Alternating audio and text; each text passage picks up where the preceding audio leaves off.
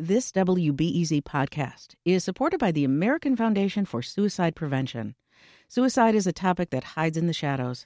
It's time we talk away the dark, learn how to spot the warning signs for suicide, and how you can have an open, caring, real conversation to help save lives.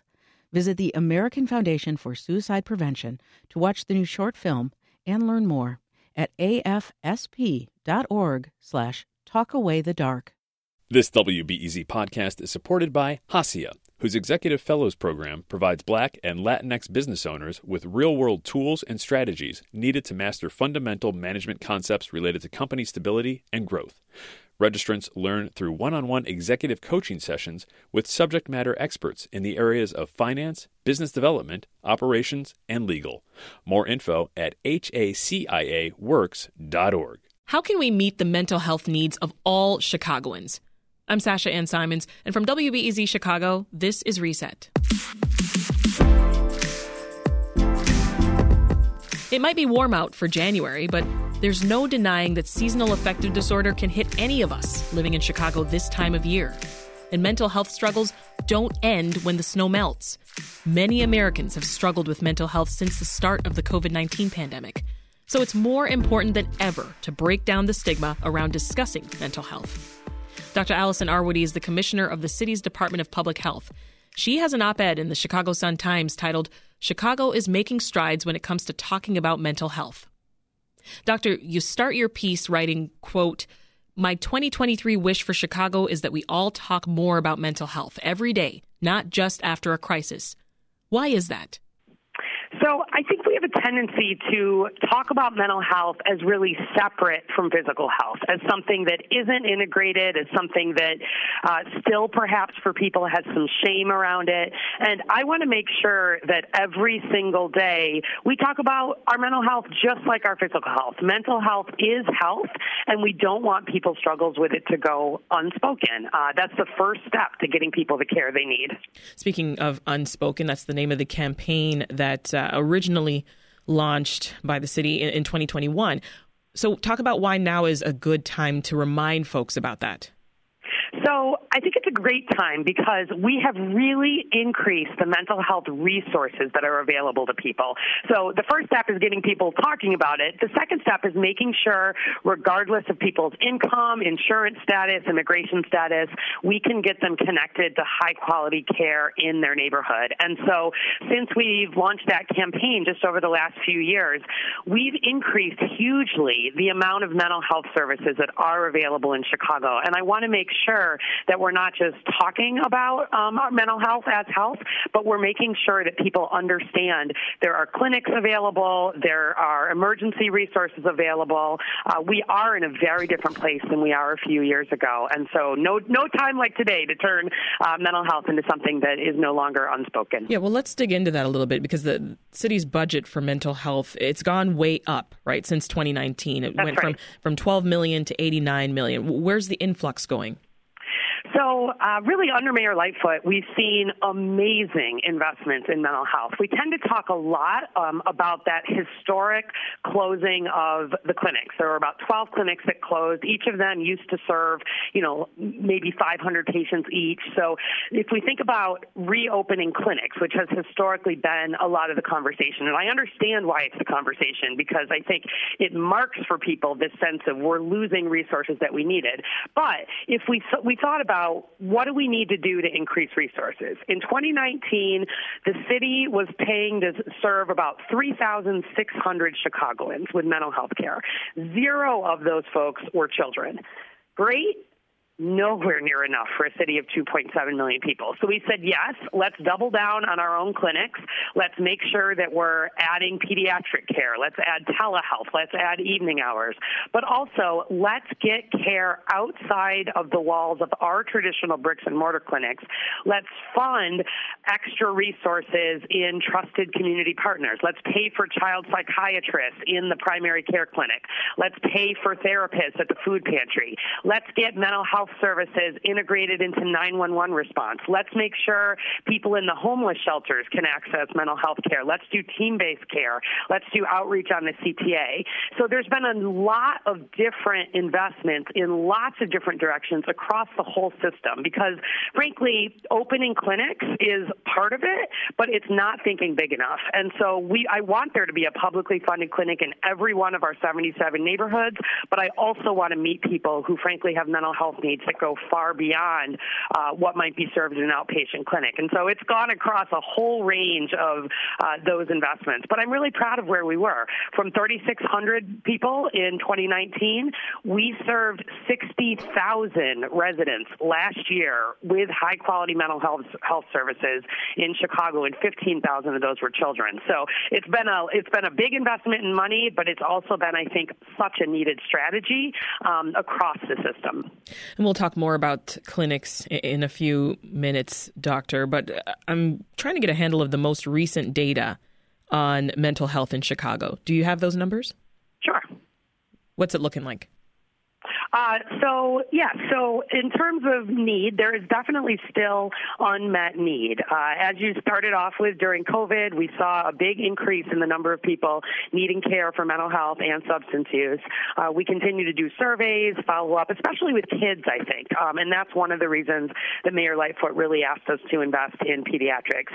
I think last year, like I just mentioned, uh, we served with city taxpayer dollars 60,000 Chicagoans with mental health care. Um, a lot of those were in regular clinics, but a lot of those increasingly were through, for example, CARE. That's our new program where mental health professionals are part of the 911 call response. We saw in our first 500 visits, or uh, our 500 911 responses, uh, we had no arrests, and we're growing there. Um, last year, across our ho- homeless shelters, we used to have exactly zero primary care or behavioral health care mm-hmm. uh, funded by the city in um, in shelters.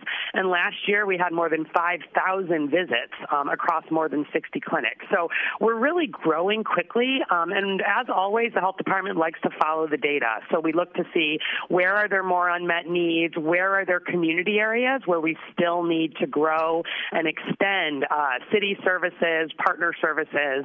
Again, my goal is that every one of our 77 neighborhoods has a publicly funded clinic that's no barrier. Um, and we're getting there. We really are. You know, we know that a lot of folks they struggled particularly with depression and anxiety and other issues during the pandemic. Can you give us a sense of, of the progress Chicago's made on, on these things since 2020? Yes. So, you know, I think one of the most important changes for me is this idea that as opposed to having a completely separate mental health system, we think about screening for depression and getting treatment and talking about it across a whole range of settings. So, as one example, primary care physicians now are supposed to be screening every single year with a two question survey screening for depression in the same way that primary care physicians are taught to screen everybody for HIV and check everybody's blood pressure. If we are regularly asking people uh, in healthcare settings, um, in school settings, in coaching settings, things, uh, and then just in regular life, if we're regularly talking about whether people have issues with depression, that's the first step in getting them connected into this network. And so, you know, where I look at our own clinics, um, we now are serving children, which we weren't just a few years ago. Uh, we're getting people with really high needs the care that they need, um, and we're serving 15 times as many people as we were serving in 2019. Usually, I think of really good progress as doubling doubling the number of patients that we see, uh, and this isn't doubling. This is 15 times the number, um, and I'm really proud of that. During COVID, obviously, a lot of our focus at the health department was on uh, the direct causes of the disease, controlling COVID and its spread, and the tests, and the infections, and the hospitalizations, and all the things that you hear me mm-hmm. talk about a lot. But behind the scenes, this is the area that we've really doubled down on the most, and it's the area that has grown the most, and it's the area that I really am very proud of the progress This is Reset. I'm Sasha Ann Simons. For once, we've got some sun in January, but as we know, winter can be a little gray and gloomy in Chicago. And if you aren't feeling like yourself lately, you're not alone. We're speaking with Chicago's top doctor, Allison Arwady, about renewed efforts to address Chicagoans' mental health in 2023. And I should mention, if you're in Chicago and you're looking for help, you can call the Department of Public Health's Mental Health Clinic intake line at 312 747 1020. And all across Illinois, you can access help and resources by calling 988. You've said that you want to get a, a mental health clinic in every ward in Chicago. Yep. Some Chicagoans are, are calling for shuttered clinics to reopen. What would you say to them? So I would say um, certainly, I, I, you know, it's interesting that word "shuttered" in particular. We continue to hear it a lot when we when we um, you know when people are talking about the very real loss and the symbol of those closed clinics. I want to make sure people understand that many of those clinical sites actually are operating right now, uh, in some cases as mental health clinics. Um, but also, for me, it's less about a standalone mental health clinic. For example, um, we've doubled the number of, of uh, city workers that are working on mental health. And we're looking next at, for example, putting some additional mental health clinical services in libraries, right? That's a different way of thinking as opposed to let's open a standalone clinic. It's about meeting people where they are. Where are people already coming? If they're coming to a library, if they're already at school and they need more care, uh, if they're at, um, you know, a food pantry, if they're going to their regular primary care doctor. These are places that I want to make sure people with the greatest needs can access care. And so, you know, yes, I want there to be an operating clinic in every one of our 77 neighborhoods, and we're almost there uh, between our partners. We fund at this point more than 50 organizations. Mm-hmm. Um, most of them are what are called federally qualified health centers. So these are your Esperanzas and Erie Family Health Centers and Access um, clinics of the world that get most of their funding from the federal government. But we are funding those and others to add additional mental health providers. Um, and so we're up to most of our neighborhoods. And I think, you know, it's really not a pipe dream. I think very soon here, with some additional extension clinics, um, there will be a place in every one of our 77 neighborhoods where yeah. no matter who you are, no matter what your barrier, you can get that clinical care. But again, clinics are not the whole conversation, and I can't emphasize that enough. Yeah. Beyond just um, making sure that those those outpatient clinical services are there.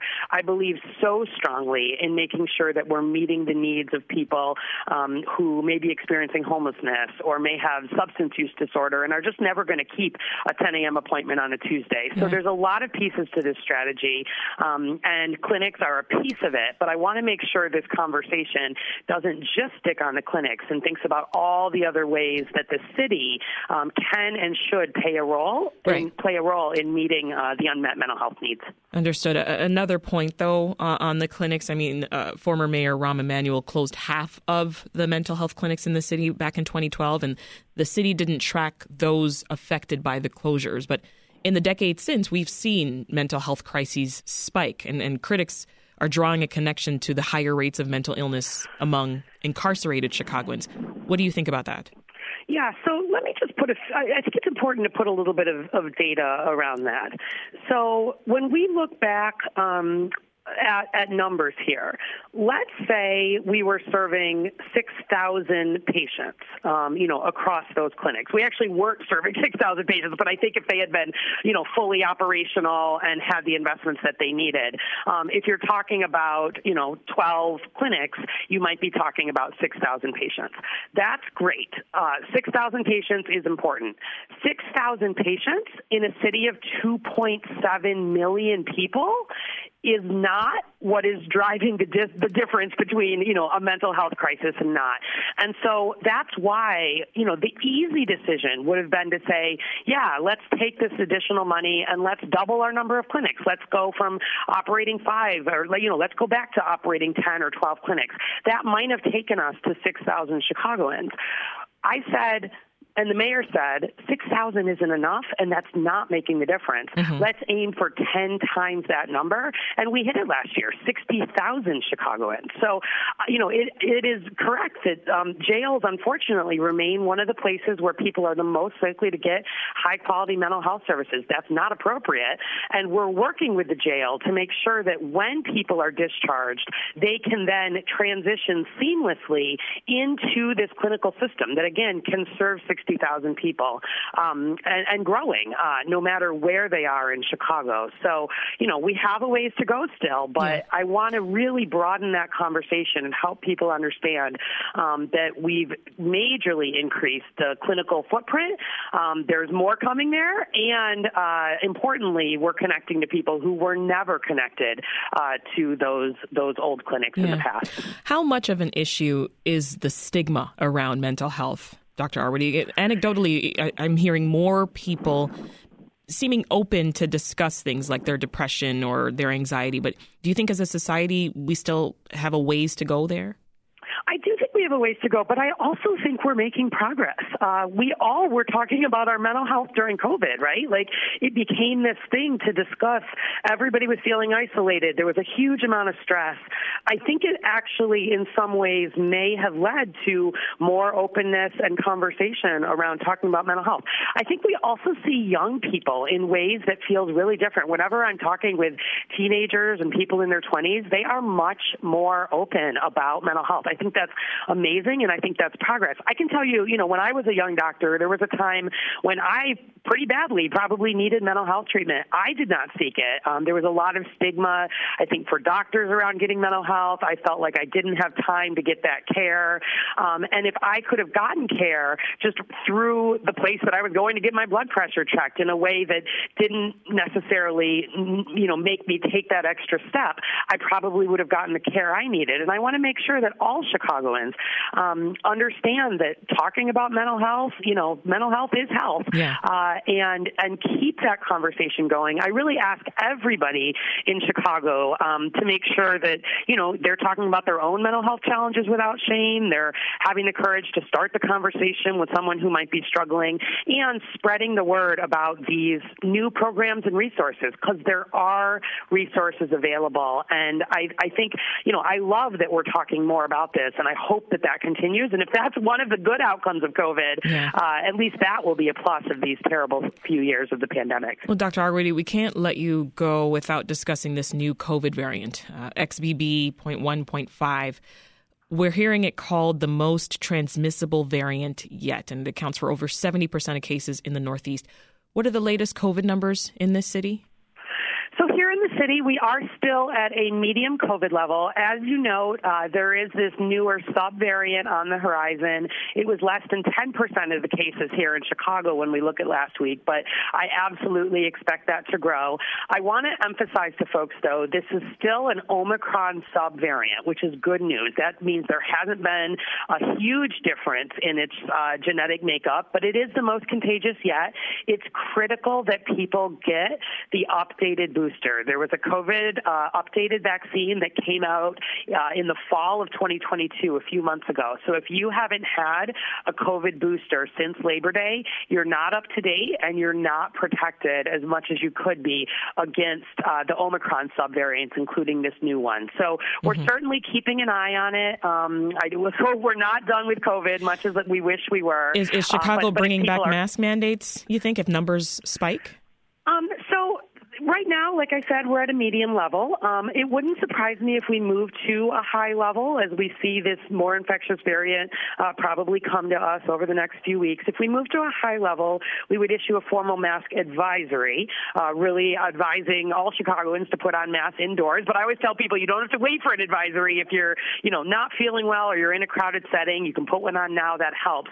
In terms of a mask mandate, uh, we would only consider that if we were really seeing our hospitals getting overwhelmed. And luckily, right now, we're a long way from that. So we're keeping an eye on it, um, but we have tools that we didn't have back in 2020. And all Chicagoans being up to date with their vaccines is the number one thing that people can do uh, to help keep us out of that higher risk level. Dr. Allison Arwady is Commissioner of the Chicago Department of Public Health. Doctor, thank you so much for making time for us. Thank you. And I'll ask people to go to mentalhealth.chicago.gov to hear more about uh, our Unspoken campaign as well as the resources available. Thanks, Doctor.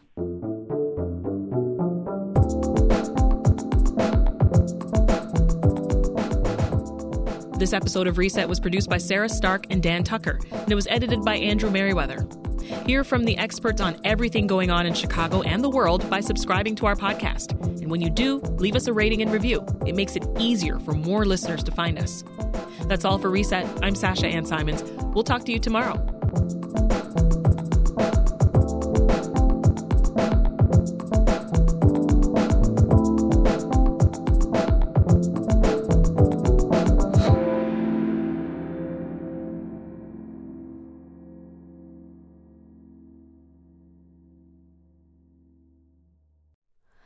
Hi, it's Terry Gross, the host of Fresh Air. We bring you in depth, long form interviews with actors, directors, musicians, authors, journalists, and more. Listen to our Peabody Award winning Fresh Air podcast from WHYY and NPR.